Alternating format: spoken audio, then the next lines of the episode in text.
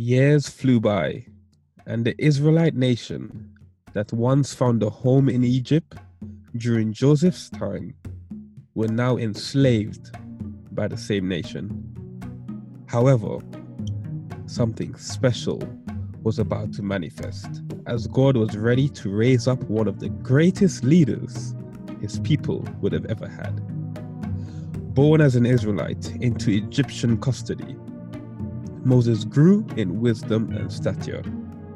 Overwhelmed by the suffering and pain he witnessed his people undergo, he struck, murdering an Egyptian. Astonished by his actions, Moses pondered was he a friend or a foe? Nevertheless, with little time to think, an Egyptian army searching for him, Moses ran for his life, stumbling across some ignorant shepherds who were harassing the daughters of Jethro, a Midian priest, while trying to water their flock. Moses came to the women's defense. The word spread like wildfire, and Jethro invited Moses to stay with him. Little did Jethro know, Moses was about to change his life. In today's podcast, an episode, we focus on the life or the Bible character of Jethro, who he is, what is he known for, why is he significant. And you know, I can't do this by myself. So, me, Casalbaldo, I would be your host today. And my co host, as usual, Pastor Daniel Charles, all the way from Ephesus SDA Church in America. How are you doing today, bro? Hey, man, we're doing okay. We're doing okay, Cass. We're doing all right today. How are you doing? I'm all right. I'm all right. And I'm not going to inform the, the viewers of the actual date that this has been recorded but if I'm not mistaken, Bishop, today you celebrate another year of your life. Amen. Praise the Lord, man. Man.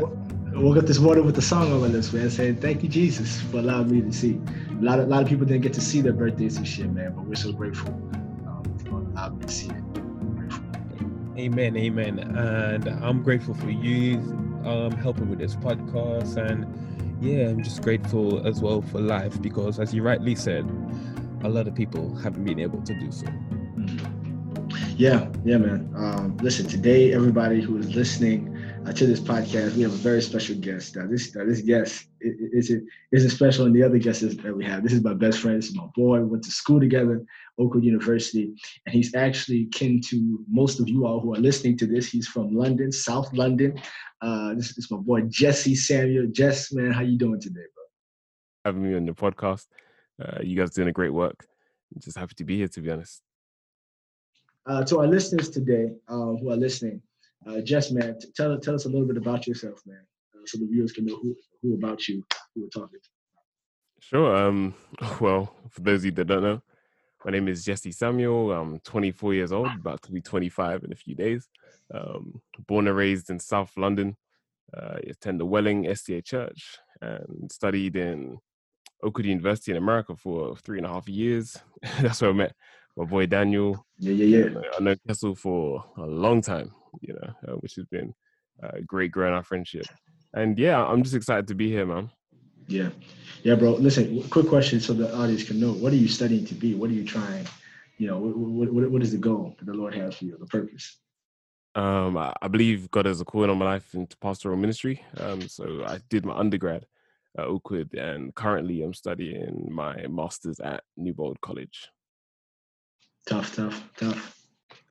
Amen, amen. So, me today, I am amongst holy men of God.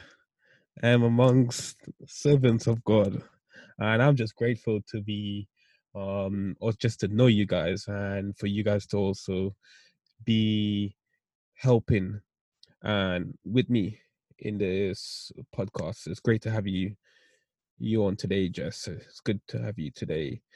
But you know, I'm gonna focus on Jethro. And in the introduction, we established that Jethro was a Midianite priest. He was a Midianite priest. So I'm to pose that question. Jesse, I'm to come to you. You're a special guest today. Do you have, or do you know, or can you tell the listeners anything about the Midianites? you know, um, hence the name. Um, we're not really too sure who specifically they worshipped, but um, scholars do suggest that they worshipped many different gods, um, including um, Baal and like loads of other different gods and stuff like that. And so Jethro, being a Midianite priest, meant that he was someone who um, he was like in charge of carrying out different things for these things that aim to worship different gods. Um, so it's quite it's quite interesting, you know, the whole story how Moses is quite connected um, to Jethro, you know, his wife and everything like that. No, no. What like what one other thing um, that we see about Jethro uh, that Jesse pointed out so much. Yeah, they served other gods. They served, you know, God, the God of heaven wasn't just their only God. They served other gods.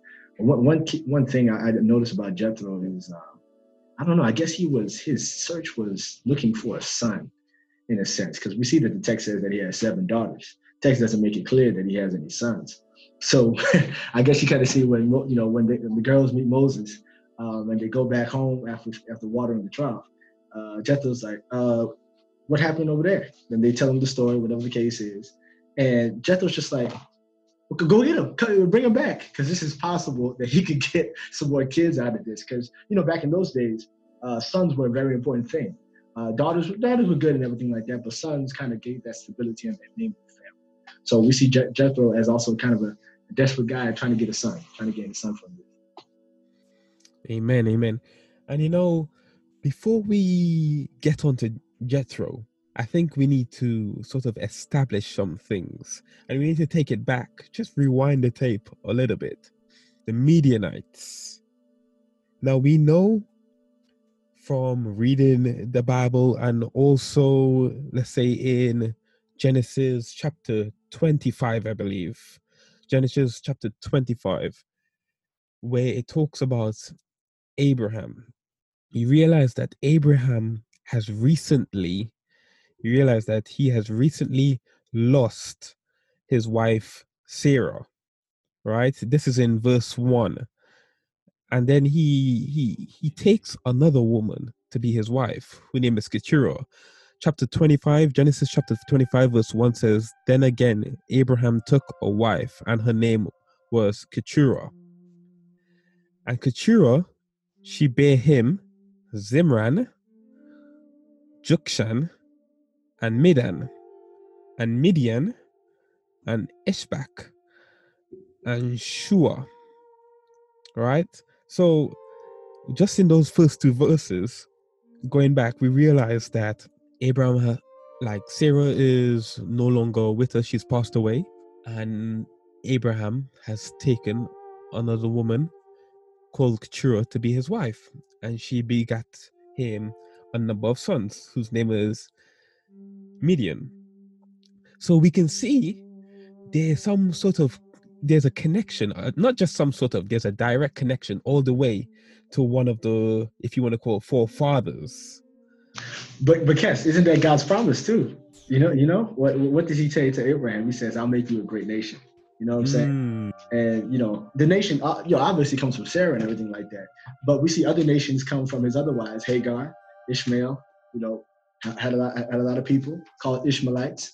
And from Keturah, we see, you know, a whole nation, Midian, and other nations come out as well. So I, guess one key point that we see from this case is, you know, God keeps his promises. Because when Moses and Jethro Jethro is a priest of Midian, he's a Midianite, you know, they're, kind of of the same family, kind of cousins, as you as you would say in sense. But uh, yeah, you just kind of see God keeping his promises with that. Okay, okay. So now fast forwarding it a, a little bit, we've established who the Midianites are. We we have established the, the lineage, and now we know that Joseph, um, he was in Egypt. We we know the story of Joseph. We know that he brought his father and the people to Egypt Joseph has now long gone.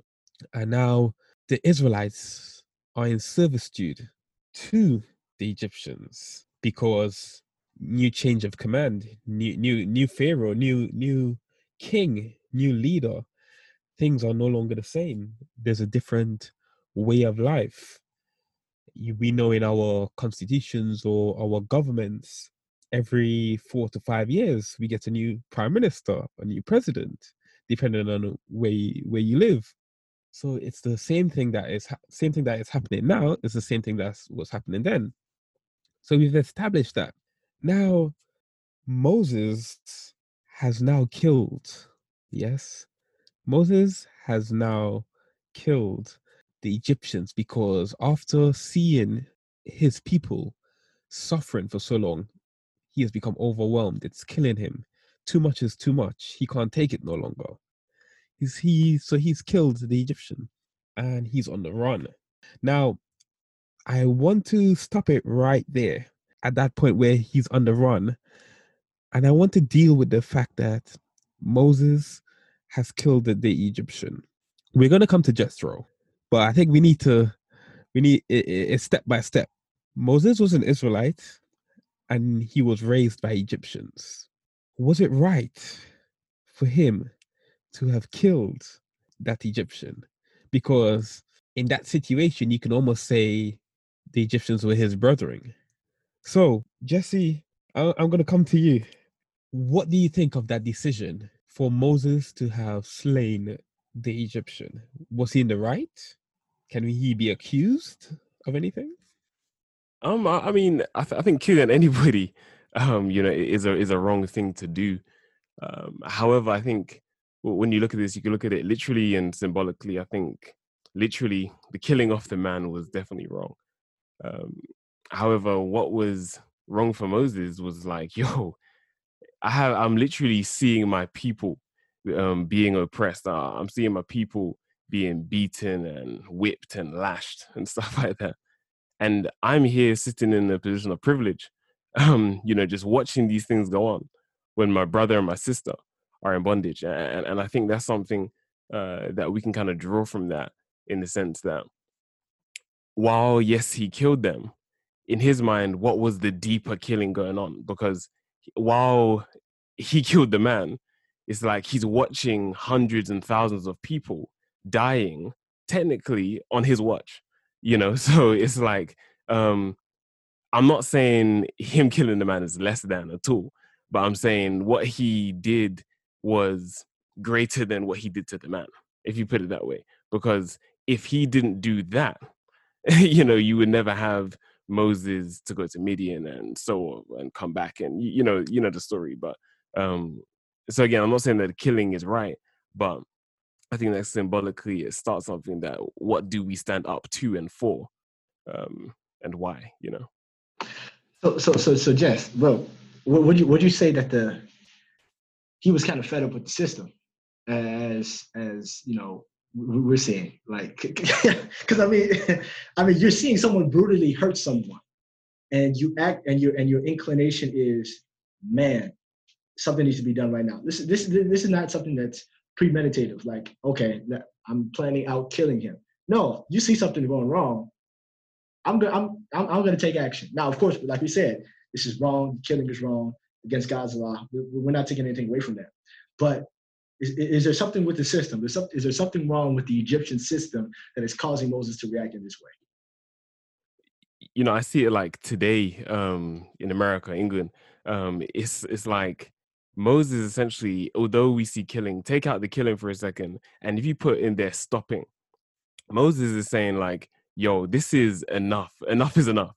Um, whatever was going on, whatever been going on, this right here isn't right, and it needs to stop."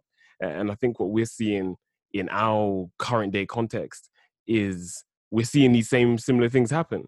The difference is is that more times, you know, we are bystanders, we just stand by. But Moses led us an example to show us that, listen, we need to get involved and stop the oppression of the people. What's happening, especially those who are in a position of power, like Moses was. So, so my thing is because this is just blowing my mind. This is just blowing my mind, kind of, because I'm thinking about this as we go along. Without a shadow of a doubt, Moses doesn't think about reacting. Um, and to our to our listeners who are listening about this, you know, when we have people in our church who should who you know when we see injustice happen in our streets, when we see another black man get killed, uh, whether if it's in America or if it's in England, whatever the case is, a lot of times we like to think and you know before to react. And yes, you should. I'm not saying that you should. Um, yeah, you should think you know before gathering people together, marching and doing all sorts of things. But in essence, um, the inclination that we ought to have that we can take from Moses is helping our brothers. That that that should be that that shouldn't be anything to think about. in, in, some way, make the decision. I gotta help. I gotta help my brother and my sister because they're struggling. They're going through whatever the case is, and the system is beating down upon them. And I, and I think one of the things that we ought to speak to, you know, what we're going through uh, here in America, and what you you guys are going through. You know, we're all going through similar things. We're all black folk, and racism is everywhere that we go, uh, no matter how intense it is.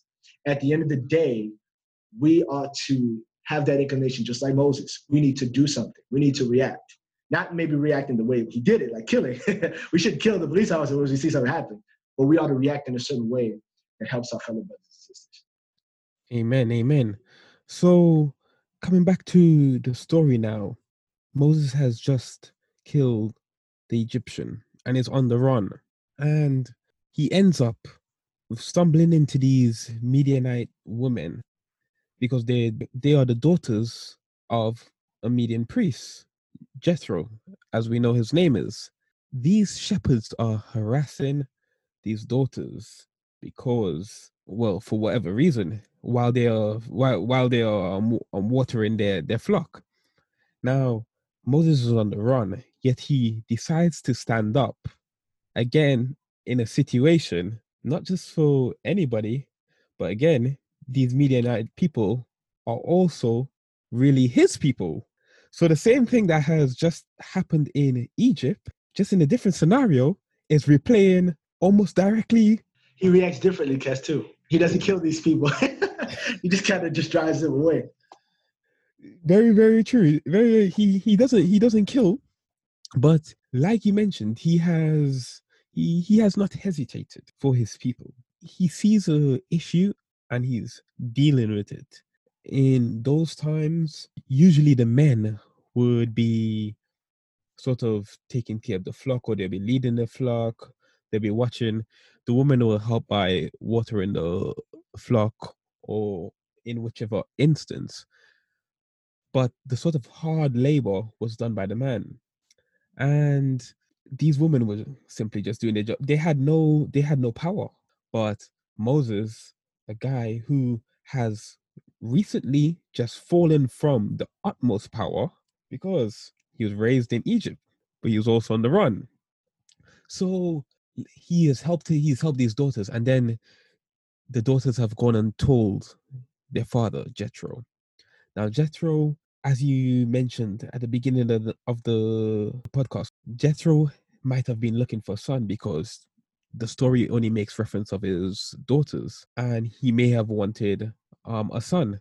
So he he brings Moses in, and Moses starts staying with him, and we realize that over a time period, Moses now marries one of his daughters. So a black woman, y'all, a black woman. Just, just to throw this out here. I know, I know everybody will be listening to this, but she, she married a black woman.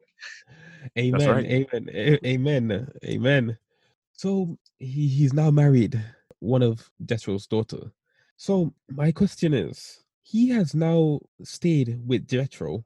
How come the Egyptians have not either caught him or found him do we have any can can anyone provide any comment because i mean the egyptians they controlled everything at the time. They were sort of the strongest nation. The the israelites were under captivity. We know that the midianites are sort of like a cousin to the israelites. Bro like I, I don't know why you know that, that these are some good questions you know. It, it's okay know it's okay to ask these questions everybody because you know you know we might we might come to the answer but like honestly, I don't know why they haven't caught him. You know, they're they're the world power, and you know, I was send everybody out looking for you know, Moses, and he's killed a fellow Egyptian.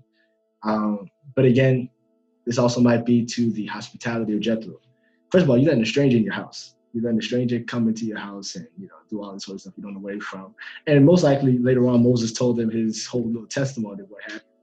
But um, honestly, I don't know, man. But I guess I, we could say from the text, uh, we are grateful for Jethro's hospitality, because uh, if if he told if Jeth, if he told Jethro what was going on with him in Egypt, Jethro probably could have sold him out for a couple shekels, man. Could have could could have you know told him, hey, come come come and get this man. But the fact that you know Jethro you know takes this and you know take this opportunity just to just help somebody out. This is his hospitality, and we'll see later on as we go throughout this podcast how Jethro's advice and how everything else kind of blesses Moses in a sense again, not just with his daughters, but you know, in life. Is we know that they recognized Moses somewhat. Um, you know, we don't know to what extent, but they said to Jethro, "Hey, Dad, basically, um, an Egyptian delivered us," um, and so they recognize, yo, this guy has some connection with Egypt, and Jethro himself may have even known, like, yo, isn't this Moses? you know, like, isn't this the guy? Um, you know, these people would have known people of other nations, particularly um, pharaohs, princes, um, kings, and all sorts. And he he may have known, he may have not. But it's it's just interesting to know that. In to your point, Kes, that even though the Egyptians never find Moses or um, or they don't find him, that it's crazy how um, it's it's just crazy how he could have known because they recognize him as an Egyptian, but then he still says nothing and he still takes him in. Uh, for me, that's crazy. That is crazy. That is crazy. And you know, you made a very good point. Uh, both of you have made some very good points. But when you mentioned that he could have died, or maybe his people may have, Jethro may have sold him, we have seen that story happened with Joseph, where his brothers have sold him uh, to sold him to the people into slavery. And this could have been a situation whereby a family is happening all over again. We've seen in past stories with the Israelites, they went through cycles. The same thing was happening over and over and over again. It was like they never learned.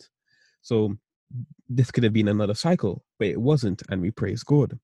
But you know, we we realize that, or we recognize and establish that Jethro has now taken in Moses, and Moses is a shepherd.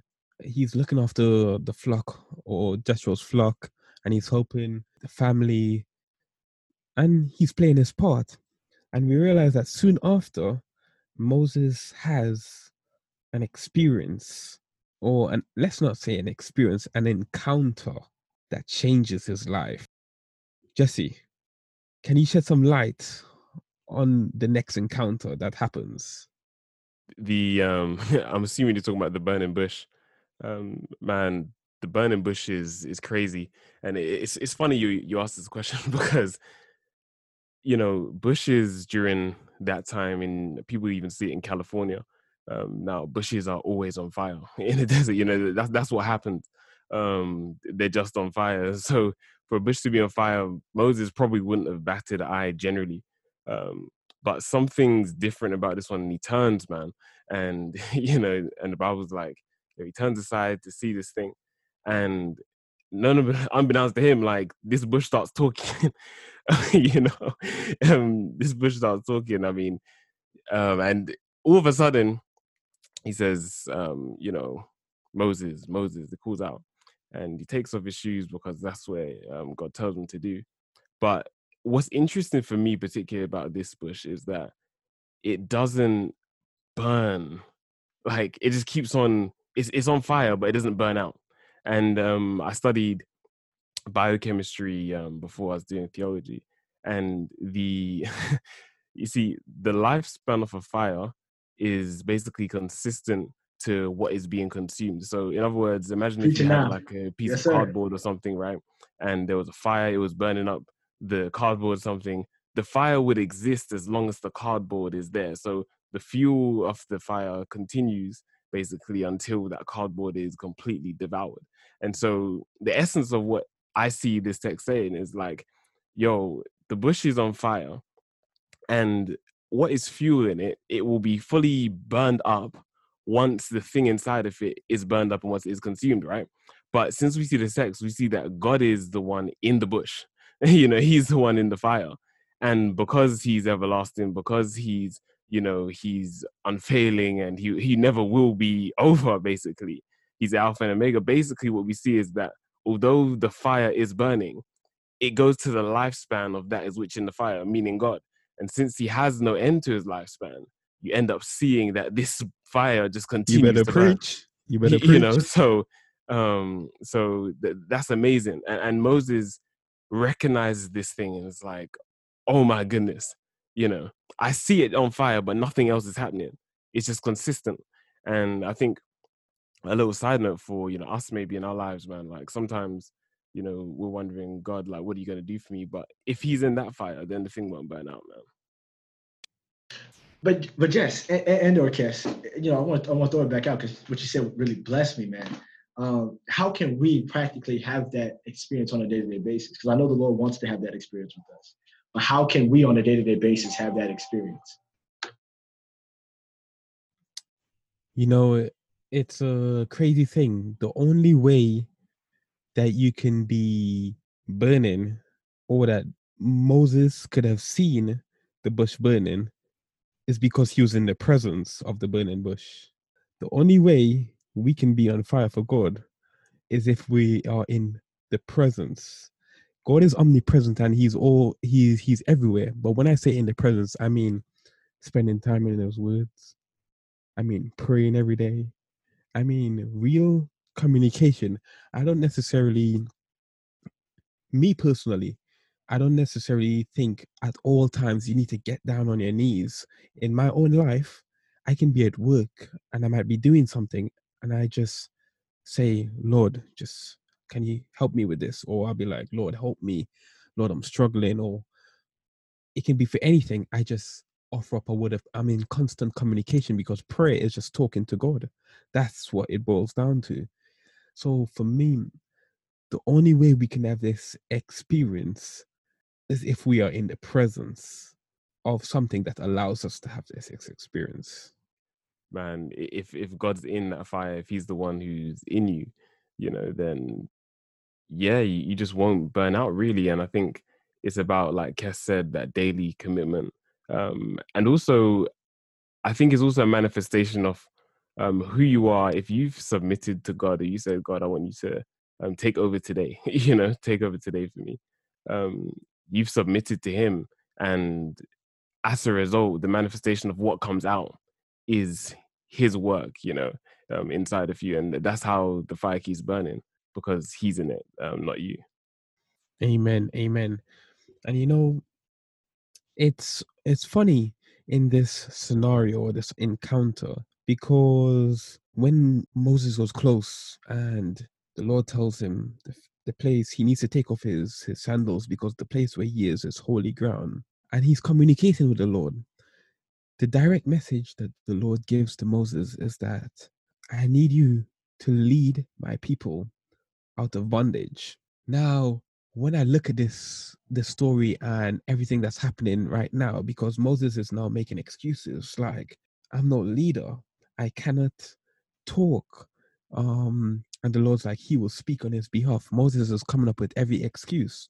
What I find very inter- interesting is the parallel, because we know that before this encounter, Moses is a shepherd, and if anyone does any study or any research into shepherds, being a shepherd is not an easy, easy job.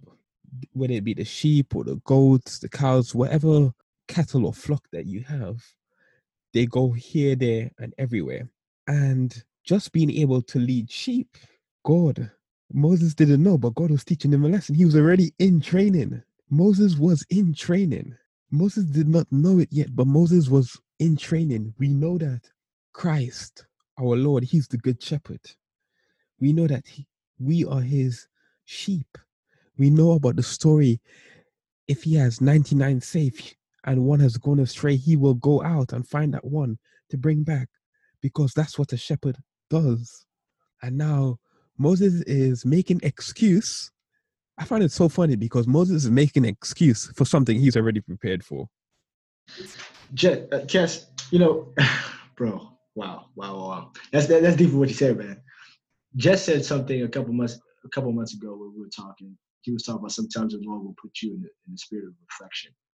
Um, and you know what Moses did when he when he when he murdered that man. Of course, it was an incident, terrible. But you know, we obviously know that time in the wilderness was God taking everything of Egypt out of him, you know, releasing him for that entire thing. And one of the things I, I noticed what you you know what you said, you know, preparing him. It you know he was Moses being, I believe uh, Sister White says, and other commentators say it as well. He was being trained to be a general. Was being trained to fight, being trained in, in you know in the army, whatever the case is, to do this sort of stuff. But God's training was so different from Egyptian training, to where you're not put out in the in, in, in the in, in the limelight and do and do this and do that, and I need you to go fight this, like that. God's training was a retreat I need you to retreat in the bulwarks of the mountains. Silence is going on. And what you're going to do, you're not going to be commanding men, you're going to command these sheep.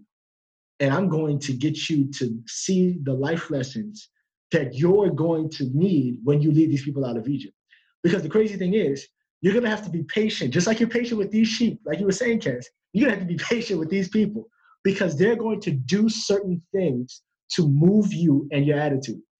And that's why Moses is called the most meek, the meekest man of all the earth, the most humblest of men, because he had to learn by taking care of sheep. And that's and we see that through David.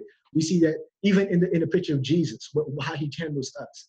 And so the thing is, um, to our to our listeners who are listening right now, if the Lord is asking you to go into a place of retreat to where you are from, you're away from the spotlight, away from everything else going on, the hustle and bustle of life, the Lord is preparing you take that preparation because what he's going to allow you to expand upon later in life, like Moses, with almost a million people, even more, it's, it's, it's you're going to need that time to retreat into that space and say, okay, Lord, what would you have me to do? Let me have the quietness of life. What, what would you have me to do? So if, you, if you're going through that season right now, you know, be patient because the Lord is working on you. Amen. And, you know, what happens next? And I'd and like Jesse, I'd lo- I'd love you to comment on what happens next because we see that after this dialogue that Moses has with the Lord in his encounter with the burning bush, he now goes back to the person that has become like his father, because it really it's his stepfather, but this person is now like his leader, his guide, his guardian, and he goes Please let me go back to my brothers in Egypt to see whether they're still alive because God has sent him on this mission and he wants to rescue his people from bondage. And Jethro pretty much just says in Exodus 4, verse 18, go in peace.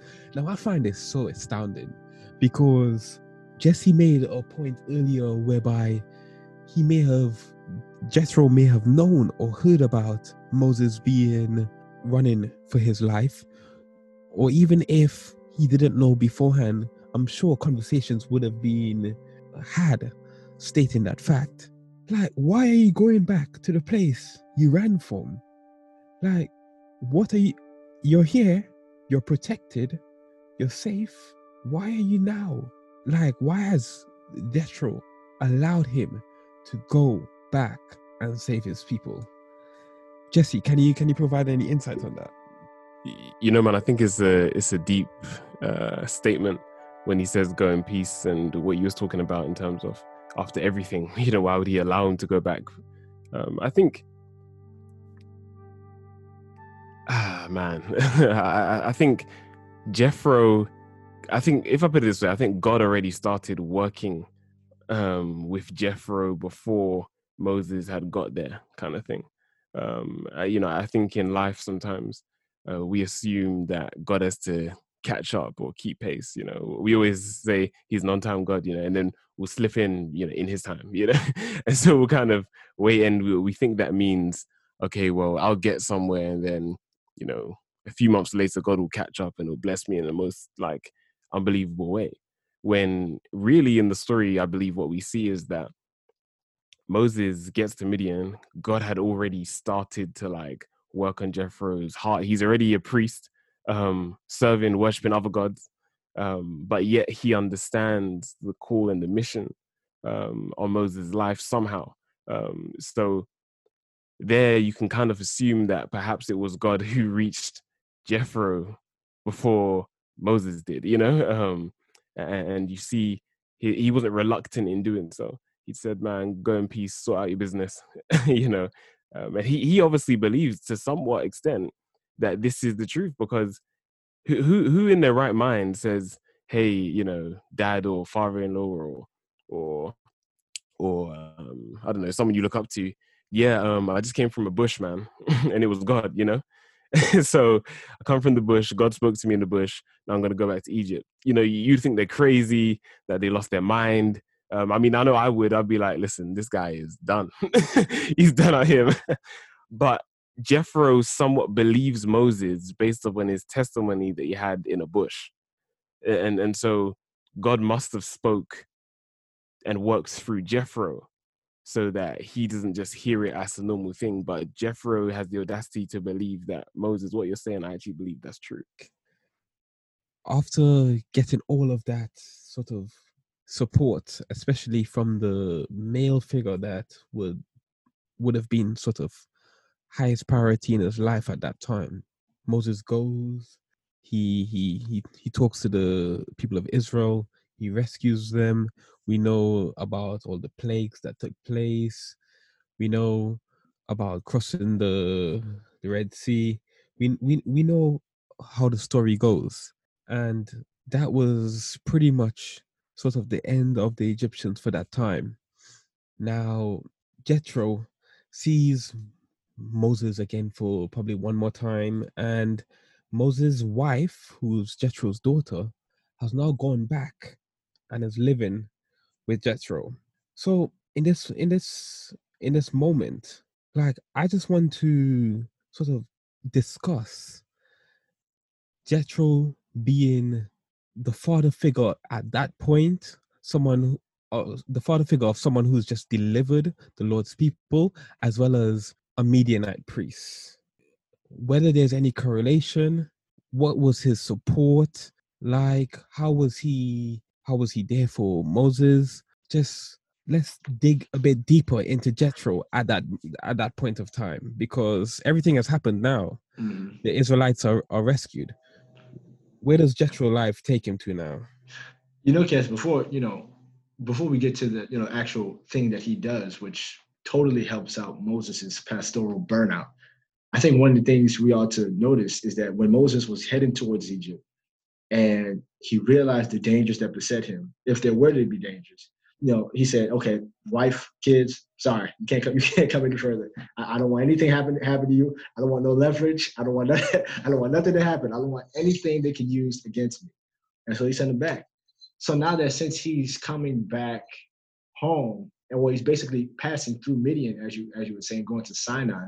You know, Jethro hears about everything that he's done, and the one thing that I do think that's a blessing that he goes to see his son-in-law, but he takes his family, his wife, his wife with you know Moses' wife and his kids with him.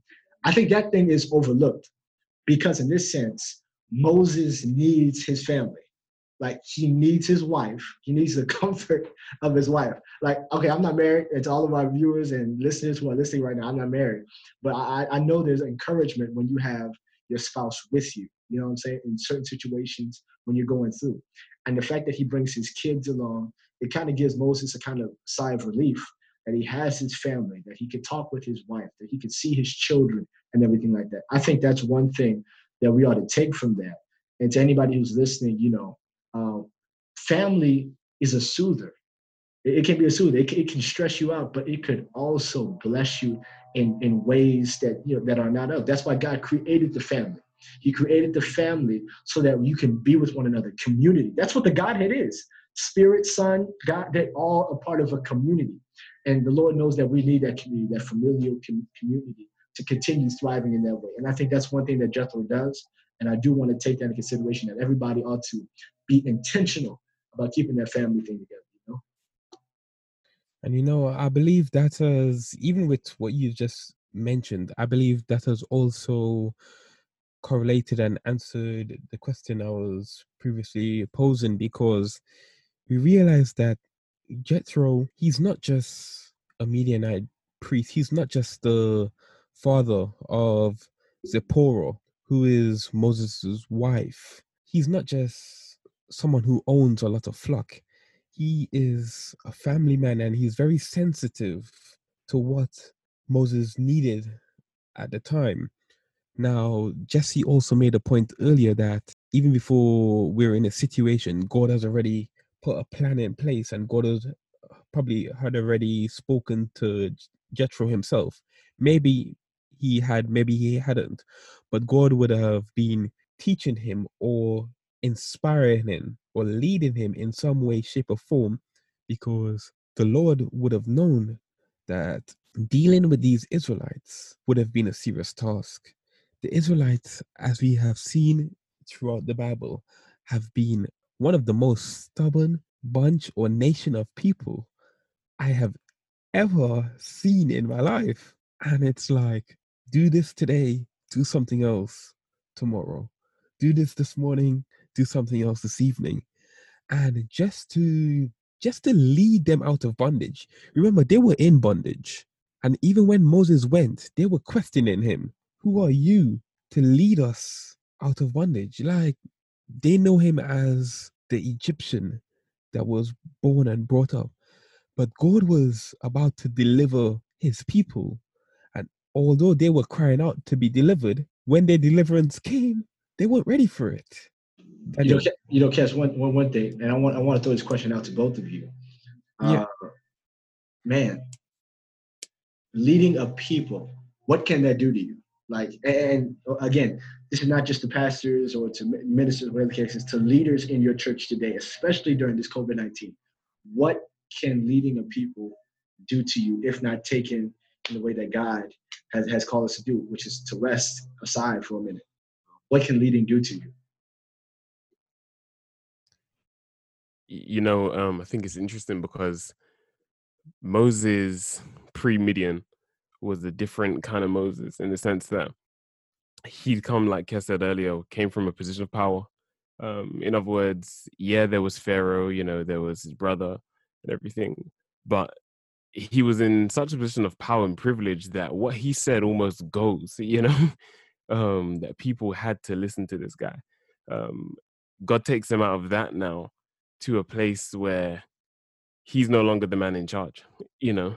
Yeah, he's leading the people, but now Moses has to listen to God, um, and what God says kind of goes, you know, and and that in itself is difficult for Moses because um, throughout his life, well, without his later life um, with the Israelites, he's wrestling with this thing. Do I do what I want to do, or do I do what God wants to do? Because God's telling me do this, right? Cool, I'm gonna do it. But these Israelites are getting on my nerves, you know and, and I think um, leading the people, I'm sure for many individuals who have experienced uh, leadership in in any role, you know, and let alone church life, it's a difficult thing because God is not calling us to be dictators.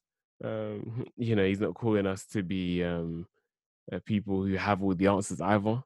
And, and, I think that is the constant struggle and battle that we would have with um, that that we have um, is that yes, people are difficult, but imagine how God is like, man, I'm just trying to get through to you. You know, if I could get through to you, things um, could could change a little bit. Um, and, and so that's how I kind of see things. Yes, you're definitely right. You're definitely right, Jess. And you know, I'm from like I'm from a pastor's background. Well, my dad's a pastor, and my experience have been an interesting one, as I'm sure for any pastor's kid.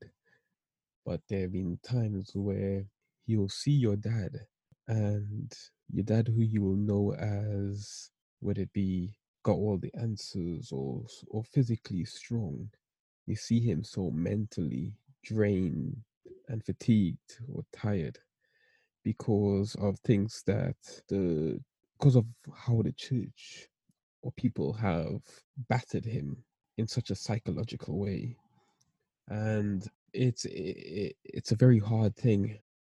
People need to realize that when they're in situations and they either get a pastor or whoever comes to whether it be to the church or whoever's in the position whether we agree or not genuinely or generally we will prey on these things, and that person is there for a reason. At the end of the day, no matter what the person has done, whether it be good or bad, God was in control of his people then, and God is in control of his church now. And we should always we should always give the sort of benefit of doubt. We don't accept nonsense or foolishness, but we should pray. We should fast. We should like spend time with God because He's always in control and He's always leading His church. Always leading. And bro, kind of like one of the things that you know, as we see, the reason why Jethro has this whole thing with with Moses and he tells him this whole plan, you need to have this leader over this and you need to have this over that, whatever the case is. Because um, man, leading a people like that in that in that sort of sense, um, like you said, you, we pray for our leaders. We're supposed to pray for our leaders. The children of Israel, I would say, rarely prayed for their leaders. For example, you man, reading Ellen White in Patriarchs and Prophets, when Aaron was at the point of dying, when he when when they, they took when Moses took him out the mountain, and you know he took off the vestments and put it on his son, whatever the case is, and Aaron died. Moses came down the mountain, and the people didn't see Aaron, and so Mrs. White says that they wept for Aaron, even though during his life they always gave him trouble. And the thing is, of the matter is, uh, even when, and, and this and this is what we need to do. We need to pray for our leaders. We need to pray for people who are leading us, whether it's a pastor, uh, whether it's someone in, in a job that's leading us. Pray for our our countries, uh, you know, in which we are, which we are, our prime minister, our president, whatever the case is. Just because they may be doing certain things that we don't approve of, doesn't give us the right to stop praying for them. You know what I'm saying? Everybody needs prayer. And so, kind of just the thing that you know we, we need to keep in mind: pray for our leaders in, in, in the midst of the, the, the shame and, all all that was going on. You know, to our listeners, I'm from America. You know, we, we had President Trump. we I ain't gonna lie, we had this this this president. We had it. And at the end of the day, um, God loves all His children. Um, and, and no matter how bad we may talk about them or think about them, we need to pray for our leaders there's this quote that I love, right? And I have it in in my notes generally on my iPhone. And so I, I, pulled it up, and it made me think of what you guys were talking about. Um, it's from Acts of the Apostles, and it says, "Enfeebled and defective as it may appear, the church is the one object upon which God bestows, in a special sense, His supreme regard. It is the theater of His grace in which He delights to reveal His power to transform hearts, man." And I thought about this thing because you know, um, she uses um, the word theater of His grace, and I think of you know like an operating theater um, when you're getting like I don't know, someone's getting like a heart transplant or something. You know, they're there to take out stuff and put stuff in, and you know, just fix you up basically, and and it kind of shows the ultimate grace of God because sometimes, like Kes said, you know, God puts people there for a reason. You know, you're there like oh man, why is this person on my back? You know, why am I going through all this trouble? But the author literally says, he says it's a theater, you know, of his grace, um, which means that while he's working on you, he's also working on them. And so he's taking stuff out, he's putting stuff in. Um, and as if defective and enfeebled it may be, that he's using that thing to transform hearts and reveal his power, you know. So um, to any of the listeners who are discouraged, um, just know that at the end of the day, God is trying to transform your heart. He's trying to um, reveal His power in your life. If if He wouldn't have these things in place, then sometimes you know it's quite difficult for us to see Him and for us to actually realize that we need a transformation of heart as well. Amen. Amen. Amen. And you know, I want to touch on what I believe is the sort of pinnacle of Jethro's story, which is his conversion story because after after everything, Jethro then says to Moses, Blessed be the Lord who has delivered you out of the hand of the Egyptians and out of the hand of Pharaoh, and has delivered the people from under the hand of the Egyptians. This is found in Exodus chapter 18, verse 10. No, Jethro, we know he was a Midianite priest, and we we've established that the Midianites, they worshipped sort of pagan gods. But here, Jethro is, he's acknowledging the one true God because he could have said, or he could have made reference to any other pagan god, but he has realized that it was the God of Israel who brought them out of bondage from Egypt. And Jethro is not just acknowledging that, he himself has made a sacrifice unto God. Daniel, I see I see you're firing up. nah, man, listen, bro, this is this is great because we hear we hear as we as we read before, Jethro heard he heard everything that Moses had did.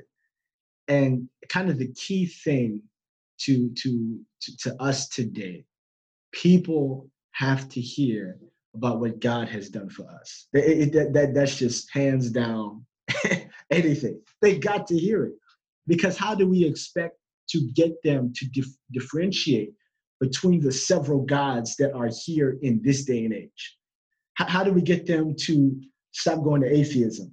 or to go to this sect or, or to go to this and, and that? How do we differentiate if they don't hear about the God that we serve? Like, has he delivered you from the car accident? Has he delivered you from, from, from waking up this morning, from the sickness that you had in your body? Like, like I'm not trying to preach here, but at the end of the day, we have got to testify about, about what God has done for us because at the end, because someone will declare and see, just like Jethro did.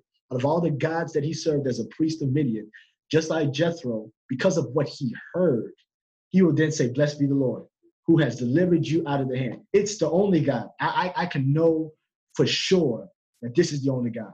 So at the, at, at the end of the day, man, um, it's what people hear. Do they hear a testimony? We, we ain't got to tell them. The, we ain't got to uh, tell them about the amazing facts. We ain't got to tell them about uh, what the church. You know, tell them what God has done for you. You know what I'm saying? What has He done for you? And I think by that, people will be blessed and they will want to know who is this guy that we serve. Yeah, man. Like Daniel got me fired up, man. Like you know, thinking about um what you just said about people get to know um God through you. I mean, Jethro literally was a a priest of Midian, but you know, he says, "Yo, what you've told me, this God is greater than all the gods." In other words, he just like renounced his priesthood in Midian and and he basically said this whatever you've got whatever you've experienced is better than what i've had for my entire life and you you know and i, I think in for us man you know if, if we really are to have god in our lives if we really are to have an experience um like Kes said about the presence of god people ought to be able to say listen man this thing whatever you've got is so much better than what I've experienced. I've never experienced something like this before. It's like the woman at the well, man. She dropped her bucket, you know, when I told everybody because she didn't need it anymore. She said, "This is way better, man." And I think Jeffro had an experience through hearing. You know, he, he didn't need to see. like he said, he just heard, and that was enough for him. So definitely, man, if if we are to press forward in this Christian thing, then we ought to give people Christ, man. And trust me, he's better than anything um, they've ever had before. You, you, listen, y'all. Before we close, uh, you know, I, I want each and every one of us, you know, who are, you know, Jess, Kes, myself. I, am going to testify, and I hope, you know, hopefully you all will too, and our listeners just testify. You know, literally during this pandemic, we've all kind of suffered through this fatigue, and I, honestly, I'll tell you this loneliness because I'm not with uh, no my no you know my normal friends that I'm usually around, whatever the case is. You know, you st- you're stuck at home, and be, to God be the glory, you're at home and you're enjoying family. But I'm not around my normal crew, whatever the case is. I'm not around my normal friendship group. And the crazy thing is, you know, even in the midst of this, God has made himself known and has drawn me closer. And so, listen to anybody who is listening, uh, whether you're a believer or not, um, this, this is my testimony. God will see you through, He will get you through. And just like Moses, He will place people in your life as Jethro to help you be that guide along that path. You know what I'm saying? Um, listen, before we close, you know, catch Jess, you know, can y'all testify? Because I know y'all can. You know, God has done something for each and every one of y'all. Yeah, I'll just have to just give God praise because this year, as you rightly said, has been such a crazy year. I have um lost an aunt, and it was like for the past three years, this year and two years before, I've lost either a major aunt or my grandmother, just back to back years, all around the all around exactly 12 months period. So it's just um being really crazy and I'm grateful because I'm able to to work. I haven't been able I haven't been put on furlough or haven't lost my job. Um, and I know a lot of people have. Like the Lord has blessed me with other opportunities, good health. I've had medical um, problems in the past, uh, and up to now, I've been brought safely through not just another week, but through another year, pretty much. And like the season period is not like the seasonal period that we are accustomed or used to. People may try and take advantage, but there's a lot more sadness or grief or poverty. Even today, I heard of, I know of someone who has lost their father today, and it's it, it, it's just crazy because they say when it rains, it pours, and this year has just been not not showers of blessing, but just just showers of everything else. And I'm just I'm just grateful because the Lord has sustained and has blessed and blessed me and those around me and my family. And although you're working from home and sometimes you're sort of locked up in a house, and I'm a very outgoing person. I'm just grateful for all the the minuscule things that he does within my life. And to God be the glory. To God be the glory. Yeah, man. Uh, I'm just grateful, appreciative of God's grace. Um, you know, like you guys have said, this has been a different year, I think, for everybody. Um, and there are many things that it's just put up, should I put it this way, that nothing has gone to plan um, for anybody during this time. But for me um, specifically, I feel like everything that hasn't gone to plan, God has changed it up around and just made right. Um, and open up doors even during this difficult time. Um, ones that I asked for, ones that I hadn't even asked for. And you know, I'm still in school. Um, he's allowed me to come back uh, safely to the UK. Um, you know, while others may have not been able to. So I'm thankful and um, appreciative of His grace, man listen, all this, this concludes what we have, man. Understand, viewers, you know, Jethro spent 40 years with Moses. Must have gotten very close to him. And later on, we discovered that Jethro joined the nation of Israel, became a part of the nation. Jethro is a picture of all of us coming out of our own pagan idolatry worship, whether you worship uh, certain other gods that this world has to offer, but he represents coming out of that, um, where we sometimes put ourselves as the objects of worship where everything is all about us. Little did we know that God would reveal himself to us and show us why we need to place our faith none other than Jesus Christ. Jethro discovered God was real by all of their miraculous accounts, but we are drawn by God's Spirit to become aware of our sins and see our needs through Christ. Listen, that's it for, for us today. Our viewers, uh, we're so grateful, and listeners, so grateful that you could join us. We pray that you were blessed by this as we have been, and we'll see you on the next time.